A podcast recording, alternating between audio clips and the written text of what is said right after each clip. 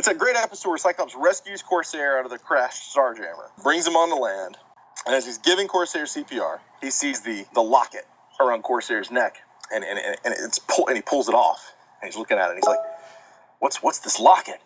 And Corsair pops up and says, "You know the the the sheriffs they're they're, they're after me.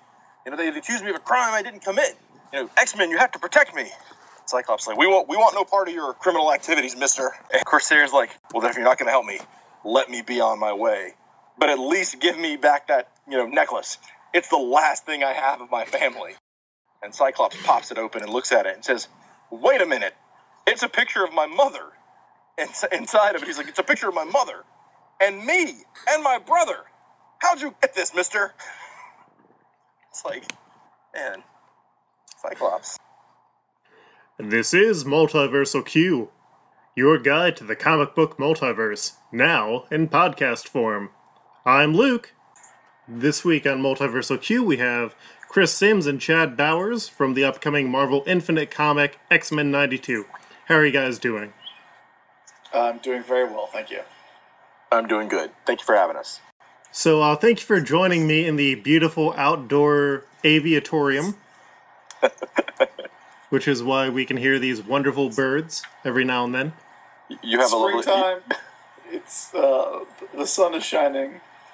It's a time. It's a time of rebirth and renewal. You have a lovely place here, Luke. Thank you. Devin was carried off by the birds, which is why he is not here this week.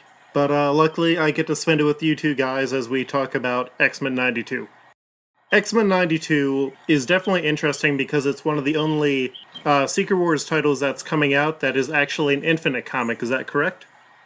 I think it might be the only one. That's Yeah. comic, As far as I know, it's the only one. which which really makes us feel included. We should we should point out that it's also going to be a print comic as well. About a month after it hits digital, it comes out in print as well. Yeah, and the print comics. Uh, I, I I know that a lot of people have seen that they're four ninety nine, but the print comics. someone is hunting those birds. I think. Uh, the print version of the comic.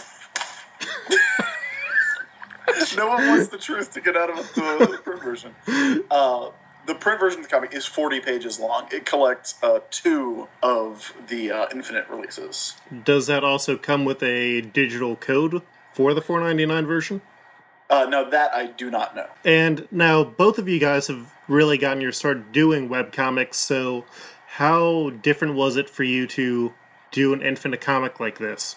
Because I know you guys have collaborated on books like Awesome Hospital and other titles that I can't think of right now. Well, Chad, uh, Chad wrote a webcomic called Monster Plus, and uh, a lot of our stuff has been either available, you know, digitally first. Down Set Fight was released uh, digitally uh, weekly in the run up to its release as a uh, printed graphic novel. And I've done a couple of comics that have been direct to uh, sort of digital release uh, Dracula the Unconquered and uh, Skater X.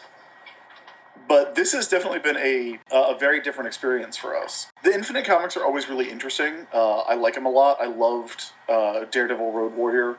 I was a huge fan of that one. Uh, Deadpool the Gauntlet obviously was a, a fun one. And Tim Seeley did that. Uh, Tim Seeley did a really good Guardians of the Galaxy one too. Yes, he did. The, the interesting thing about them is that all the sort of digital trickery, like all the scene transition stuff, the overlays, the way uh, all that changes, at least in our case, all that stuff was handled by Scott Koblish, who's the artist on the book. So this was our first time, really ever, writing uh, Marvel style, which, you know, plot first and then going back in and doing dialogue. Yeah, it was a really unique experience for us because we had never done that before. And Scott all the the page breakdowns, all the the layouts. That's pretty much all Scott Koblish, and it's really really great. I don't think we could say enough about Scott's work on this book. I could. Yeah, uh, because we have we have thrown the weirdest things we can at him. Well, and, Uh, and it's funny because we're not, you know, you mentioned earlier that we're doing it Marvel style, and, and while we're doing it like I think what most folks would, I, I think it's better to say, and I'm not like trying to contradict that, but I think it's better to say that we're doing, we're not doing it full script. You know what I mean? Because we're because there's a lot of dialogue in those scripts. It's just that that's not necessarily what we end up using. Yeah, I mean, mainly we go in and we have we break it down by scenes, uh, and there's about what ten to fifteen scenes in each issue. yeah, that's about right. Which let me tell you, when you have to go in and dialogue all that, it sure feels like a lot of comic. Right. Uh, and we will you know break down what's happening in the scene.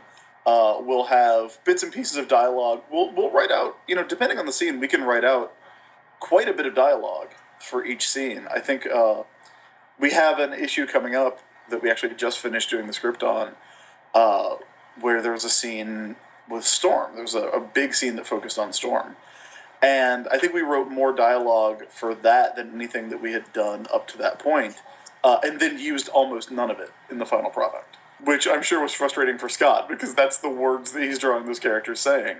You know, when you see that art, you you get the opportunity to change things a little bit, and that's that's really fun. Uh, so yeah, very very unique experience, but it's you know it is a style of comic that uh, I think Chad and I are both big fans of. I love basically the uh, the Batman sixty six book a lot. I love a lot of the Marvel Infinite stuff. Like I said, Daredevil Road Warrior has one of the most amazing scenes, and it's a scene that only works in digital comics. So hopefully ours is going to have a lot of really cool stuff like that. And if it does, that's pretty much Scott Koblish's doing. Yeah, he is one of those great sort of lesser known artists out there because I mean, I started noticing his work on Marvel Adventures. Oh Like, yeah. He did such solid work on those issues. What's really funny Chris and I think over the last couple of months have really been, you know, I mean, obviously we've been really immersed in like what he's doing. But it's funny. We were looking at what what's that? Is it this? Is it Sirens? I think it's the IDW book Sirens, where the, the George Perez book. Uh, and I think Scott's his inker on like number three, or at least some pages in number three, a couple of sequences, and that's when it kind of clicked with me and Chris. We were like, oh yeah, like like Scott Koblish is from that school, so drawing tons of characters on the page is not that big of a deal for him. Yeah, like he had done uh, Deadpool's Book of War, where it was pretty much army after army of Norse monsters and Ar- Art of War, yeah. yeah, that And you know, you know, he did that uh, Deadpool uh, wedding cover, which I think had more characters on the cover then it, like it broke the record, right? Of like most Yeah, it's a record characters. holder. Yeah, exactly. And there will be scenes like we've written scenes in this book. Uh, there's one coming up in uh, the second digital chapter where we asked him to draw like a big crowd scene, and we mentioned like you know, and, and for us, you know, big crowd scene like seven or eight people plus the X Men, Mhm. and he drew about fifteen more than we asked for. uh, that's a lot of people. that is a lot of people, and it's like. It's you know no problem, no problem for him at all. I think it's very clear that he's having like a blast drawing this. Not only does he, no, but he tells us all the time. Like, not only does he tell us that he's having a good time drawing it, I think it's very clear in the pages, especially like once you get, once we get past those first episodes or chapters, it really, really like sinks in that he's having like, I think he's having a great time. Yeah, and I mean we get we get a lot weirder in number three than we than we get in number one and two. Uh, so I think that's you know, three and four are the ones that we've we've seen him like really cut loose on. Uh, the opening to number four is it- it's got some of my favorite stuff that that he's drawn. Yeah, he's, he's really great. He's really great, and and also fast, like shockingly fast for his detailed and for having to basically figure out how to lay all this stuff out on the page as he's going, based on us writing. You know, sometimes you know just a couple hundred words of, of description of an entire scene.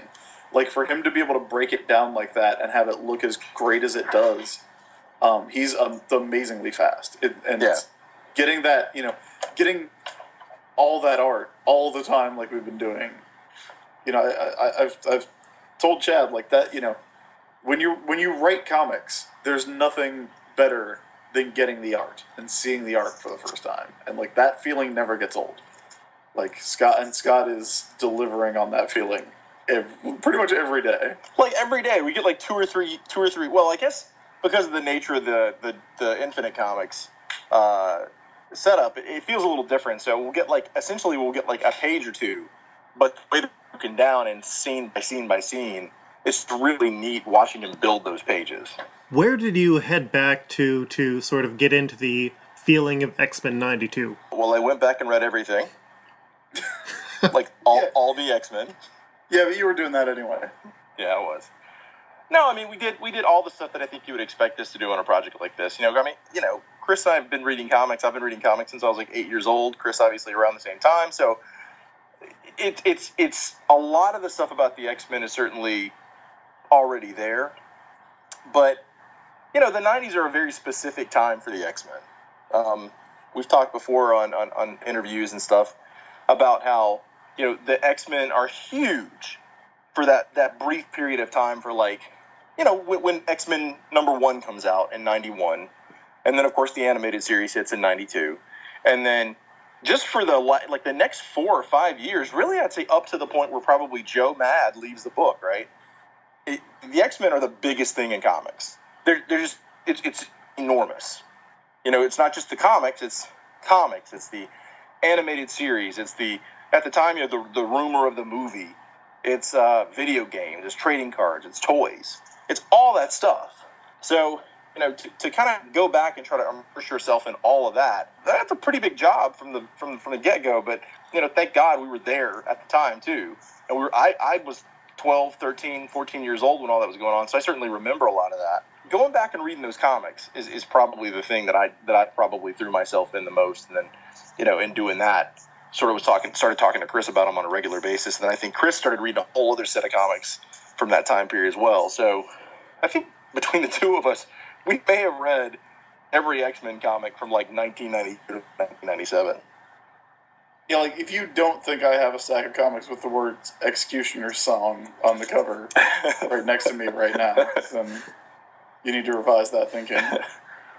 And, and let me say this: I don't want to like give this as a plug, but I, I, I uh, around the time that we started, you know, working on this, I subscribed to the Marvel Unlimited app, and oh my god, I think I've driven, I think I've driven Chris crazy talking about the thing because I, I love that Marvel Unlimited app because it's got everything right there. And so I've I have definitely gotten my money's worth on that Marvel Unlimited app because you know I, I recently uh, had a kid and we turned my what was my office into a uh, in, into a baby's room. So all my stuff is in storage. And around the time that we got this gig, it was oh my God, I got to go dig all that out of storage, or I got to go pull those essentials, or I got to do this, or I got to do that. But that I will say that thing saved my life. I've, I've been reading so much stuff. That has not stopped you from walking around with an Executioner song paperback in your and bag. don't, for, don't forget that Cable New Mutants trade either. Yeah. Yeah, and I think like one of the key things about 92, and I think this is certainly the case for us and and you know, probably is going to be the case for a lot of readers who are interested in it just based on that title and what they've seen so far, is that I was obsessed with the X Men when I was 13 in 1995. You know, I watched the cartoon, and I, you know, I am I just recently got through writing uh, an episode guide for every episode of the cartoon, which which took me quite a while. And you know, I those comics always seemed so weird to me, like like they were weird and daunting. Like I wanted to read, like I, I so wanted more stories about Wolverine, but it's like, wait, he's wearing an eye patch in this book and then I would pick one up, and he'd have a bandana on and no nose. no, but uh, that... and it would be this thing where it's like, yeah, I was like, but it was very easy for me to kind of slip back into that mindset. And I mean, like, look, if anyone is familiar with me, they know that you know nostalgia for comics I loved when I was a kid is a pretty driving force in my life. What? But yeah, like it was it was very easy to slip back into that and very easy to think about like how excited I was to play the video game, how excited I was to when, when I got to read one of those comics, how confusing they all were, trying to figure out why. Uh, uh, who, who explodes? Is it Jean that explodes in X Men number one? Explodes? Yeah, it's a it's a robot. Like Gambit kisses the robot and it explodes. Oh yeah, yeah, yeah. Jean it's robot. Jean. Yeah, yeah, yeah. It's the it's the robot. Yeah. That's right. The dick robot or whatever. Like yeah, that's that stuff will blow your mind. Like if you like, there's no amount of preparation you can do. So it sticks with you, you know, and it was very easy to kind of go back to that. Um, when it came to trying to pin down the feeling that we wanted, you know, Chad and Chad kind of came to this revelation. This was kind of the guiding force of what we did. That the, you know, Chris Claremont is on that book, on you know X Men '94, like Uncanny X Men '94. He is on that book for 15 years from that point, and the first issue of X Men since the all new, all different X Men debut that is not written by Chris Claremont is January of 1992. And it's the Omega Red story. And So we went and looked at that issue. We like I think we both read that issue multiple times. And you know, it's it's an issue I've written about for uh, for Comics Alliance before because I just love the phrase uh, Omega Red's mutant death factor. And we kind of looked at that and Omega Red is not a villain that Chris Claremont would have created, is what Chad said. Like that is a villain created by people who grew up on those comics and are now trying to figure out how to take things a step further. And there's so many other things about that comic too. Like I don't, I don't, I didn't mean to cut you off, Chris, but I mean, you know, Omega Red clearly, I think, is a, and this doesn't, I don't want to diminish him as a character because I love him absolutely as a character, as, as you guys will see when you read uh, X Men '92. But I, I think that you know, Omega Red seems to me like a very visually based character. You know what I mean? Uh, I remember, if you remember in the the Gatefold uh, X Men number one, um, there's a bunch of like like sketches and back matter and like posters and stuff in the back of it. And one of those posters is, is a picture of uh, of Omega Red, uh, and it's like a real early design of Omega Red, and and it's very very jumpy post X Men. It's it's like if, if you look, he's got these kind of like instead of the instead of the tentacles, he's got these kind of like like reverse Batman razor blades on his on his forearms.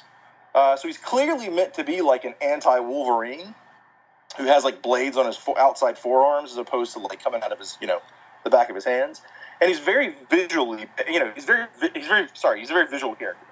And so he, the 90s really are sort of where the visual i think takes over uh, in, in a lot of ways. And that's not to say that like that that that the artists you know because there are plenty of artists who are visually you know exciting for that i mean john byrne you've got you know Marc Silvestri, you've got Paul Smith, you've got all these guys who are just really, really exciting, dynamic artists. But for me, Jim Lee really kind of breaks the mold and kind of sets the stage for what comes after, right? And so, you know, in that first non Claremont issue where Jim Lee plots it and John Byrne scripts it, you've got the X Men who fight Omega Red, who, like Chris says, has this mutant death factor, which is like, you know, exactly the opposite of Wolverine. Yeah, it's And- it's, it's perfect. It's a Yeah. perfect dumb Yeah. idea. And and not only that, but instead of having the X Men, you know, play baseball, which they've traditionally played, you've got the X Men in cut off shorts, like high top Nikes, playing basketball against each other. You get Gambit and, and Wolverine playing basketball against each other, making very, very uh, timely references to stuff going on right then and there, like Nike shoe commercial references. You've got boom boxes. You've got Gambit on his motorcycle. You've got all this stuff that feels very, very like artistically driven and very 90s. Um, and, and so that, like, it's just a complete aesthetic shift in that one issue, I think, in many ways.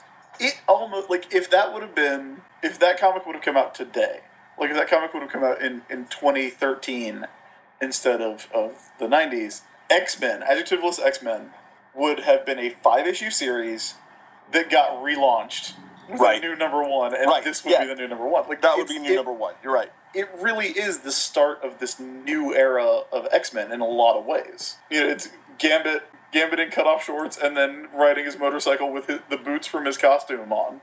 Yeah.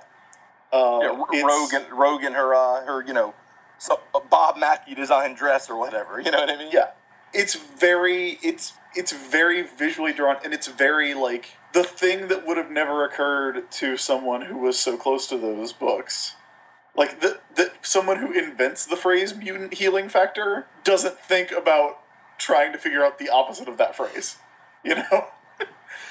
like a kid who who's growing up reading that book sees mutant healing factor and then like it just sets your mind working and eventually it comes out the other end as mutant death factor. Because death is the opposite of healing. So there you go. Makes perfect sense, right? Exactly. Uh, so yeah, like uh, that was in a lot of ways like we went and looked at that arc. Like we went and looked at that. We went and looked at you know Ghost Rider and, and the Brood under the in the caves under New Orleans. We went and looked at Belladonna. We went and looked at we went and looked at the video game because you know the uh, 1992 is a weird year for the X Men. Uh, January 92, first non Claremont issue. November, was it September, October, November of 92? The animated series starts. And it's those characters. Yeah. You know, and, and it's the, it's, uh, the one thing that animated series did. No other show did this. Like, Batman didn't do it. Uh, you know, Super Friends didn't do it. X Men Evolution didn't do it. The Spider Man series didn't do it. That series did not strip anything down for for kids. That series was like, okay, here is exactly what is in the comics. Uh, And that's you know, I- with continuity.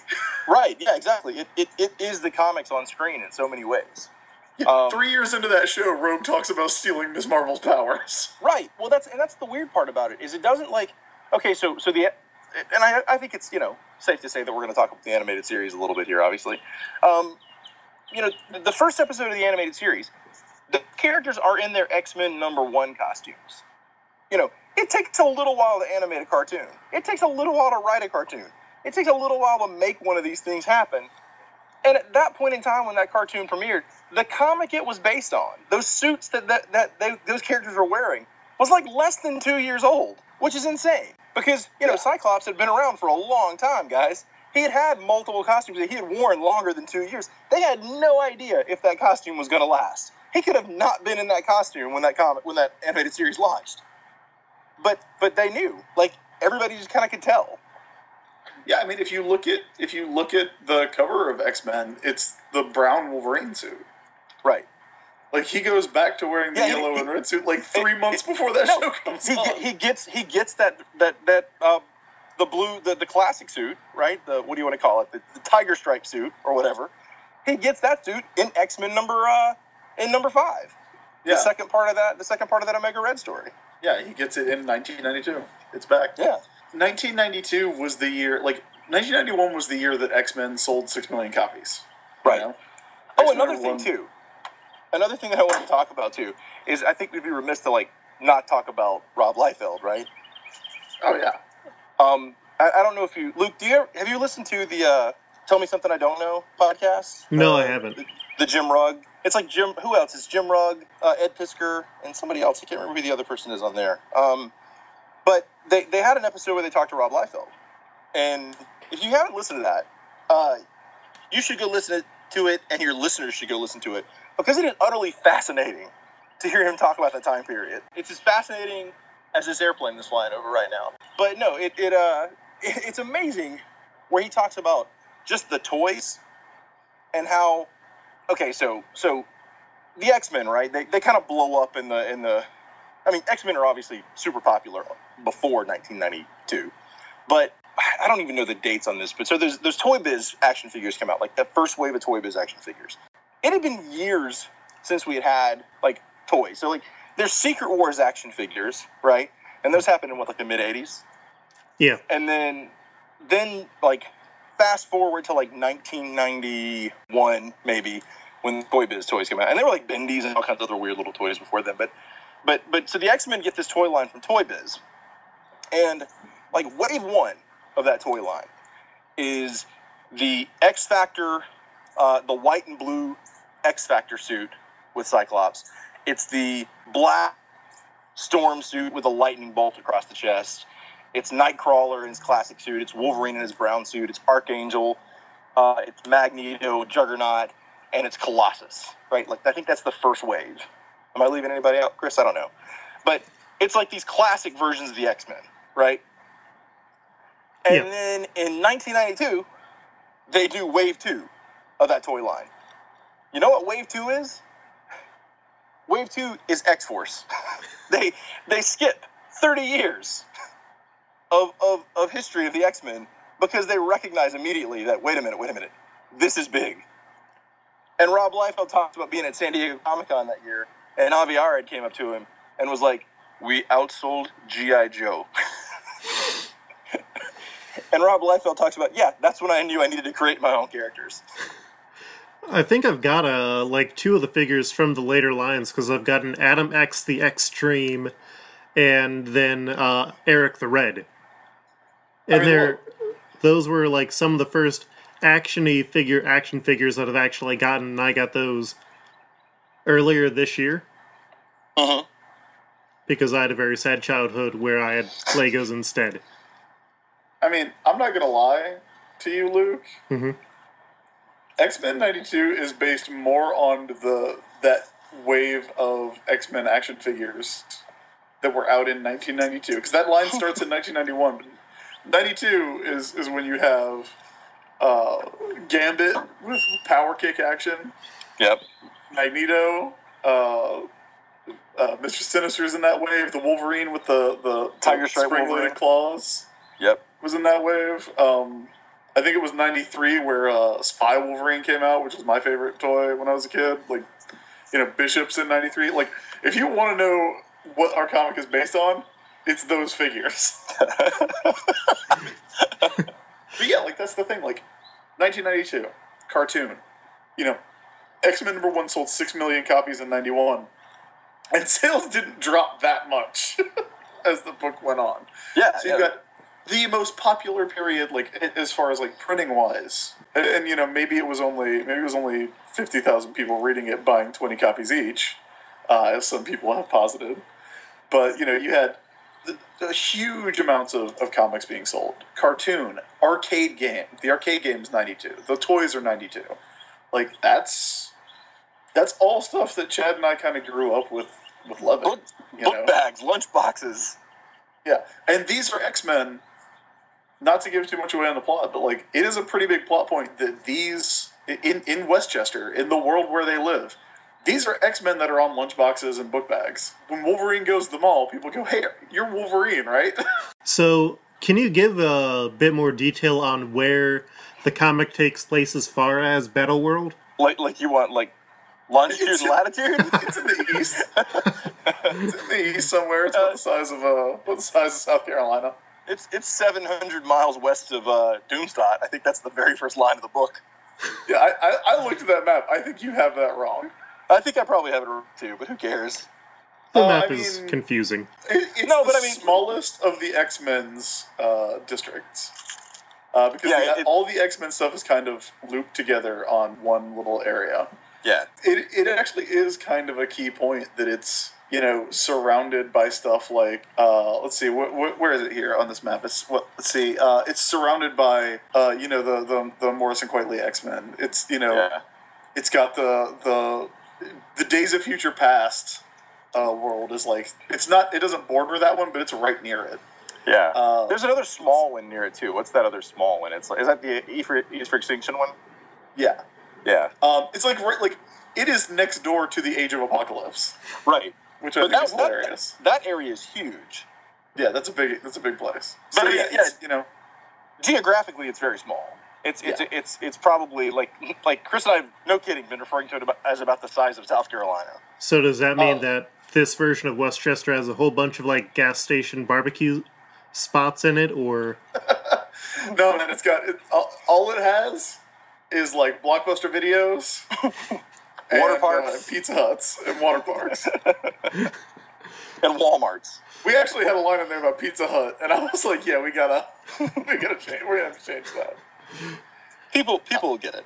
Uh, I will say the biggest feature in our Westchester is a mall. So Yeah, somebody you know, somebody asked a question online today um, about the geography. Like, what what else is in Westchester except you know besides the expansion mansion? Oh, and it took everything. It's I have pretty that. much the X, the X The X mansion mansion a, and a mall. Those are our two locations, Yeah, it's true. and well, everything kind of revolves around them. it's kind of true. So, uh, one of the things that you've mentioned in your uh, Ask Chris and various other articles on Comics Alliance uh, is like you love how Batman 66 has been introducing characters who weren't in Batman 66, but sort of creating them in the universe. Like, I know uh, the upcoming solicits have mentioned that they're putting in a Poison Ivy character who seems to be tied into Louie the Lilac. Did oh, you? that's a really good idea. Yeah. That's really exciting. Did you get a uh, chance? Did you guys get any chance to do that sort of thing with the X Men? Uh, yeah. Yes. I mean, like the kind of the biggest thing that we did is uh, the cover's out for it now, so I think we can talk about it. But the the the I guess issues what five and six, which are going to be in the third print edition, those kind of focus on X Force ninety two. Which is a it, it's our version of X Force. Chad, you you've got a good description of them. Uh, yeah, all the characters have really cool uh, like mutant powers, but decide to use guns and knives instead. Like Domino. Yeah, Right. you know, Domino's in there, Deadpool's in there, you know, Bishop, Cable, Archangel, Psylocke, and you know, those are characters that you know that team never existed in the comics. In that form. You know, X Force was never those characters, but they were the characters that we wanted to write. They were the characters that we thought would be mo- the most fun. Well, and, they, and Uh, you know, I think a lot of people have pointed this out online too. I mean, that, that image just went live, what, like yesterday or the day before. But it, it- it's one of those things where you look at that team and you're like, oh yeah, of course that should have been like the X Force team of the time. You know what I mean? Yeah. I mean, obviously X Force number one precedes, um, I think it precedes X Men or adjectiveless X Men num- number one by like a couple of months. But at the same time, like you know, Archangel is Archangel is the Wolverine of X Factor. You know what I mean? And Cyclops, I mean Psylocke, sorry, you know, gets gets 90s pretty quick. Uh, you know, when, when Jim Lee comes on the book, which becomes like the Lady Mandarin, and they put her put her mind in the body of uh, you know, the assassin, and then Her name you know, is Kwannon. You show her some respect. Kwannon. I, I, you know, spoilers. There was, uh, and, and, you know, and obviously Bishop too. You know, Bishop is the character that, you know, he he, he shows up what in that second issue of Uncanny X Men, the the the John Byrne, uh, Whilce uh, Uncanny, and as, as characters go, he's he's like a direct response to Cable and all those guys in so many ways. He's he's he's the badass of the uh, of the Gold Team. You know, It- it's just natural to sort of want to put those guys together. I, I thought. So when we had the opportunity to sort of come up with our own version of X Force, I mean, the whole reason that you want to read these Secret Wars books is, you know, they should seem a little familiar, but give you a lot of surprises too, right? So that that's a big one I thought would be kind of fun. Is if you you know you think you know X Force, but you know you don't know this X Force. Yeah. Yeah. And the other one is obviously the the I mean obviously for us, but the the villain of the piece uh, is not in the very first interview we did, which I think was with Marvel.com. It's a book about the '90s X Men fighting a threat that is not made for the '90s X Men. It sort of bookends that period, though, doesn't it? Like, you Yeah. know, Yeah. because because because the character that we we use, our, our our main villain, is firmly in one part, you know, of the X Men's past, but you know, clearly in, in the X Men's future at the same time. It's a very interesting, uh, very interesting character. I think we've we've I'm I'm really proud of our villain of this piece. Yeah, and and the way that it you know, the way that it kind of works. The reason we did that was because for these X Men, they have already beaten all the '90s villains.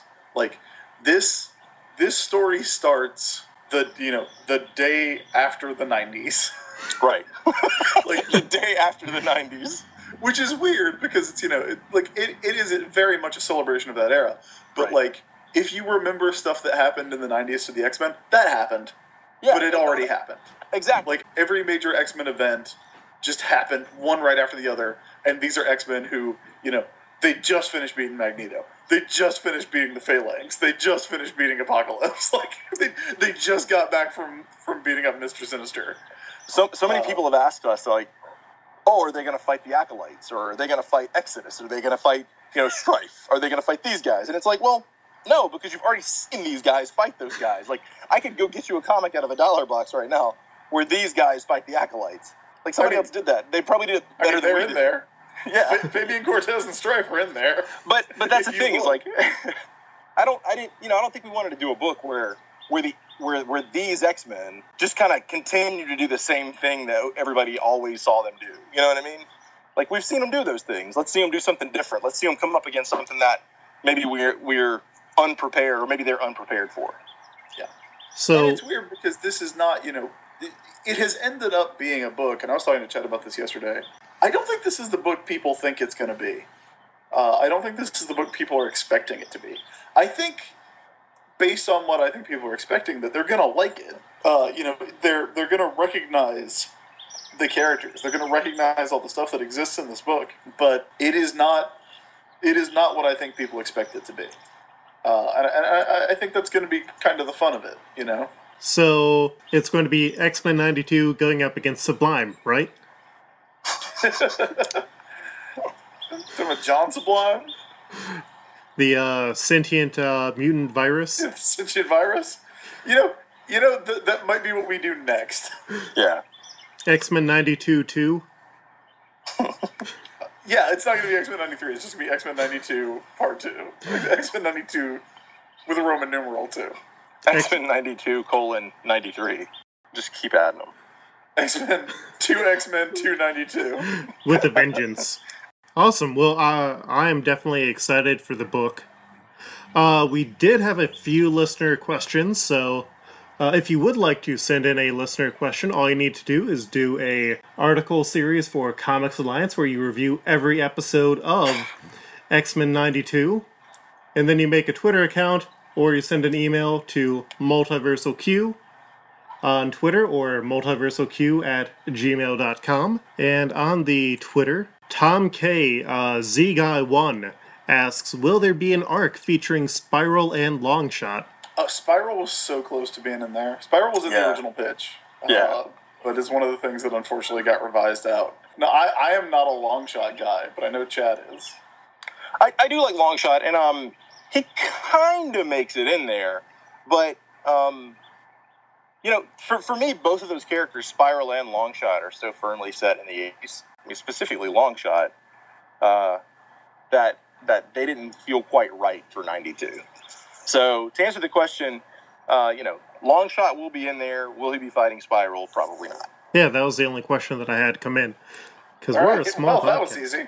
Yes. Yeah. Chad, do you have any questions about the? Uh, What's been your favorite part about working with me, Chris? uh, I don't think you want me to answer that, Chad. I think I think my favorite part about working with you was when you uh, texted me when I was a thousand miles away to tell me that you had managed to work in a quote from not Goldeneye, but the theme from Goldeneye uh, into the song or into this uh, into this into this comic. I'm pretty proud of that. Yeah. I mean, look, it's pretty great. I'm not gonna lie. Luke, what are you looking most forward to about X Men '92? Uh, well, so far I've really liked all the work that you guys have done together in the past, like Awesome Hospital. And so I- I'm really looking forward to seeing how you guys approach the X Men and then imagining this in the X Men animated series voices. Yeah, that's pretty fun to uh, to imagine those voices. I mean, if you think we have not called each other on the phone and said, Magnus, let me help you. Open your mind. like, that is definitely part of the process. Can you do a good animated Wolverine impression? can I do can I do a good Wolverine Yeah. uh, impression? Yeah. I guess so. Yeah. Can you do a good Wolverine impression? You left him behind, soldier boy. That's right. That's that's a good one. That's what I go where I, I want to go. Hey, Scott, I made you a convertible. Tell Cyclops I made him a convertible. That is a good one. I, you know, I've, I've had some I've had some practice. Yeah. Tell Cyclops I made him a convertible. And then there's like my favorite part, and Chris and I go round and round about this, but and I've never seen what is it X Men Evolution. Mm-hmm. Like I, I've never seen many episodes, but I think I saw the first or first. I saw one episode, and then the episode I saw, Wolverine goes into a bar or goes into you know. And do, do you know about this? Yes. Where Wolverine goes into the bar, and the bar keeps like, "What can I get you?" And he's like, "Water, cold." Obviously, you know, Yeah. because Wolverine loves his water. Oh, But, yeah. Uh, But he doesn't call it Wooter, even though he's Canadian. that Wo- water. That's right. Yeah, he's he's a health nut. That Wolverine. My favorite voice to do is Cyclops. Listen, Mister Professor. Yeah, he's a fun one. Can you do a good Jean? Jean. I don't know if that was good.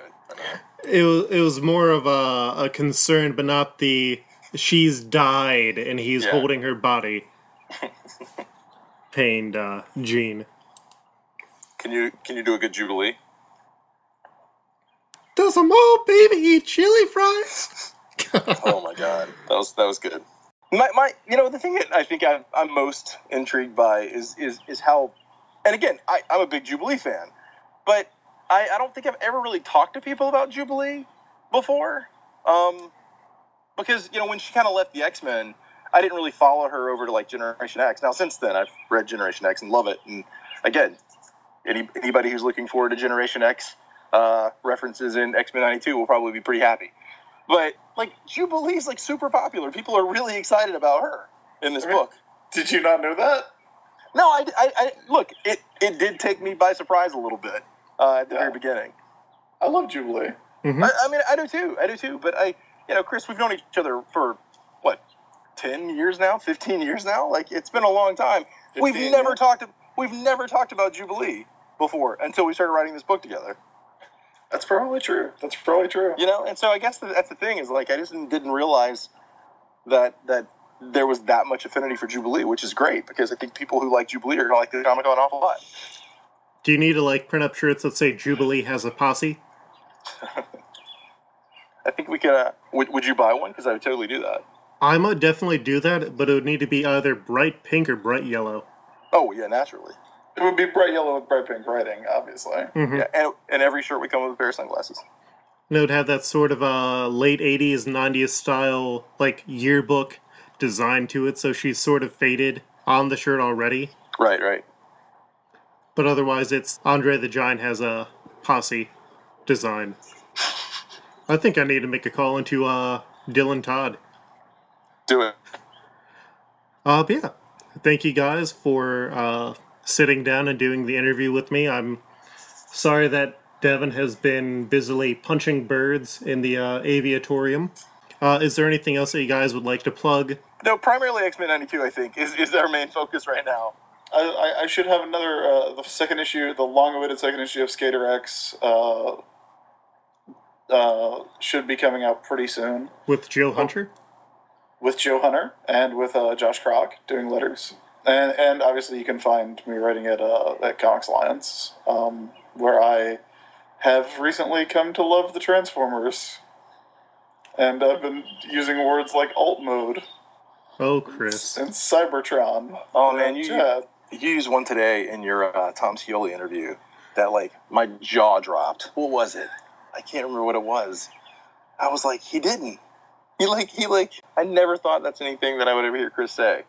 Uh, oh, I can't remember what it was. I'll. I'll I mean, look, I have like that 15 year history of, of me and Chad being friends is is me uh, talking about how terrible the Transformers are and how dumb Chad is for even liking them.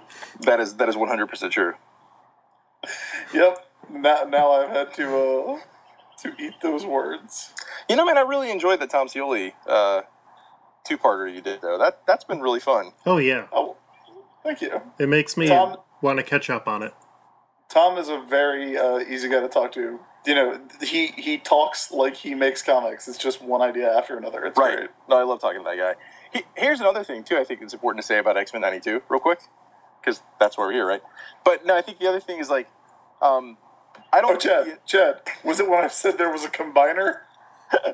Yes, yes, you said a combiner. How did you know? That's hilarious. Yeah, you said combiner. Like you're going through like this has got you know that page has a uh, you know it's got the it's got the flag on it. It's got a Cthulhu monster. It's got a combiner. And I was like combiner. Man, he really typed that. The thing that I was going to say earlier, I kind of lost my train of thought. Man, I'm thinking about combiners now. Um, the thing that I was going to say is that I don't think it's uh, I don't think it's going to be too or it's going to be easy to see, I think, the influence of things like Tom Scioli's Transformers versus GI Joe and uh, Michel Fiffe's, uh, you know, Copra and things like that in in our X Men book, because I think that kind of wild, unbridled sort of storytelling really appeals to both of us, you know, hmm and I I think that's I think that's in there as well. Did you read? Espe- Oh, did you read uh, Ultimate Comics Ultimate series that uh, Fiffe did? It, it's it's again it's it's on the Marvel Digital app, and I have read the first issue, but I haven't read anything else beyond that. It is interesting and enjoyable comics. No, I think that I guy's mean- brilliant. I mean, one thing I will say, we do kind of keep waiting for our editors to tell us we can't do something. And uh, Jordan has not done that yet. Like, the only thing he has said was we, we sent in a, a plot a couple weeks ago for, was that number five? Yeah. Uh, we sent in the plot for number five a couple weeks ago, and he was like, wow, this is kind of gory. uh, which, I, you know, I didn't even think about that. But there is a man walking around with a severed head. So we keep trying to to put in as much as we can. You know, like you know, forty pages for four ninety nine is not a bad deal. But if it's No, forty pages that that are also that also feel like you know there's a bunch of stuff going on and it's a bunch of stuff that you didn't expect to happen, uh, then that's you know I feel like that's a value, you know, value for your money. And that's kind of the idea. Now, I do have uh, one more question before we finally wrap up, because here on Multiversal Q we have what we like to call the Trials of the Multiverse, which is very similar to Every Story Ever and the Word Heavyweight Champion, which I got my list into you today. Okay, well, I'm very, uh, I'm very excited to involve myself in this wholly original concept. Yes. In the grand tradition Look, of the we best stole show. it too. I'm not Yes. gonna lie. Uh, but yeah, uh, what we like to do is rank the different universes. So, because you two are really experts on X Men and X Men 92, and I'd say the animated series as well, would you like to place the universe that it is on on the list of Trials of the Multiverse? 92131 Yes. universe? Yeah. You talking about Earth 92131? Huh, where would uh, like what where where would it like where can it go? Like what what's a, what's at the top of the list, I guess. Uh, currently, the top of our list is Shazam and s- the uh, the universe of Shazam, the Monster Society of Evil. The the the Jeff Smith one? Yes. Okay. uh, which uh, right under that is the original Agents of Atlas universe. Under that is uh, Thunderworld. We just got done with our Shazam special, and both of those ranked really high. And at the bottom of the list is the Age of Morgan Le Fay, which was the universe where Wolverine and Sue Storm traveled to after killing Hank Pym in Age of Ultron. Uh-huh. Because that Oh, I thought you meant that was the George Perez, uh, George Perez, uh, like Kurt Busiek. Heroes Reborn. Uh, Yeah, Avengers number Or Heroes two. Return. Yeah, Heroes. Return. Because I, I think I like that story way more than anyone else does. No, I like that story a lot too. So wait, so wait, so you said the Agents of Atlas universe? Are you talking about the the What If issue? uh, what if the Avengers formed in the 1950s? Right. Yeah. Okay. So that's that's what you're talking about.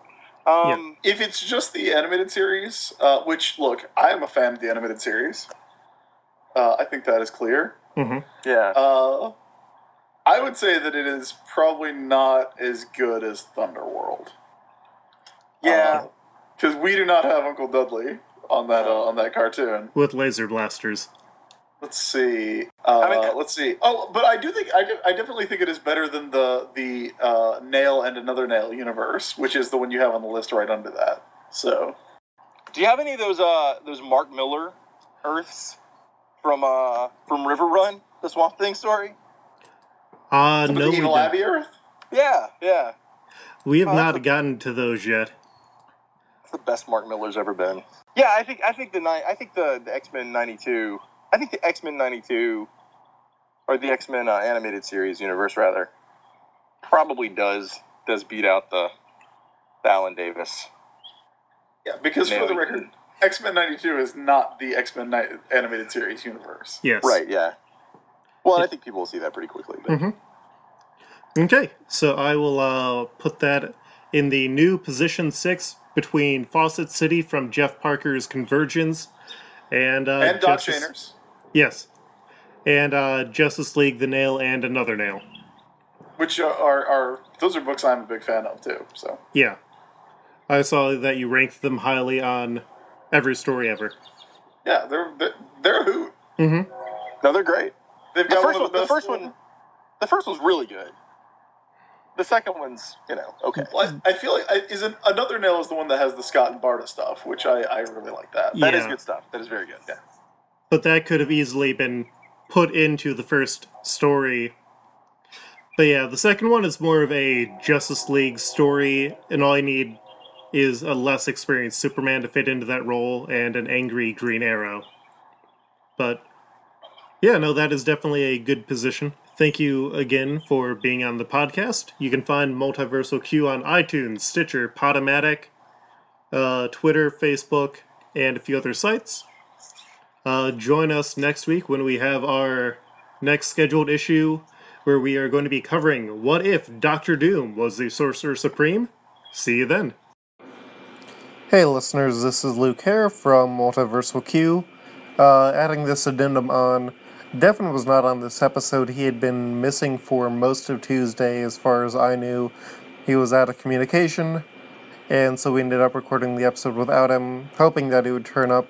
It turned out that actually Tuesday morning, shortly after we had talked and finalized plans for the podcast, he got into a car accident.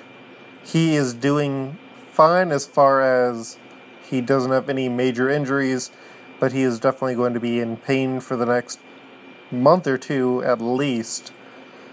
But he is no longer in the hospital and he is recovering. So that's why he was not on the podcast. We do hope to have him back soon, and we do hope to be back to our regular schedule as soon as possible, which may be uh, having our next episode up as regularly planned.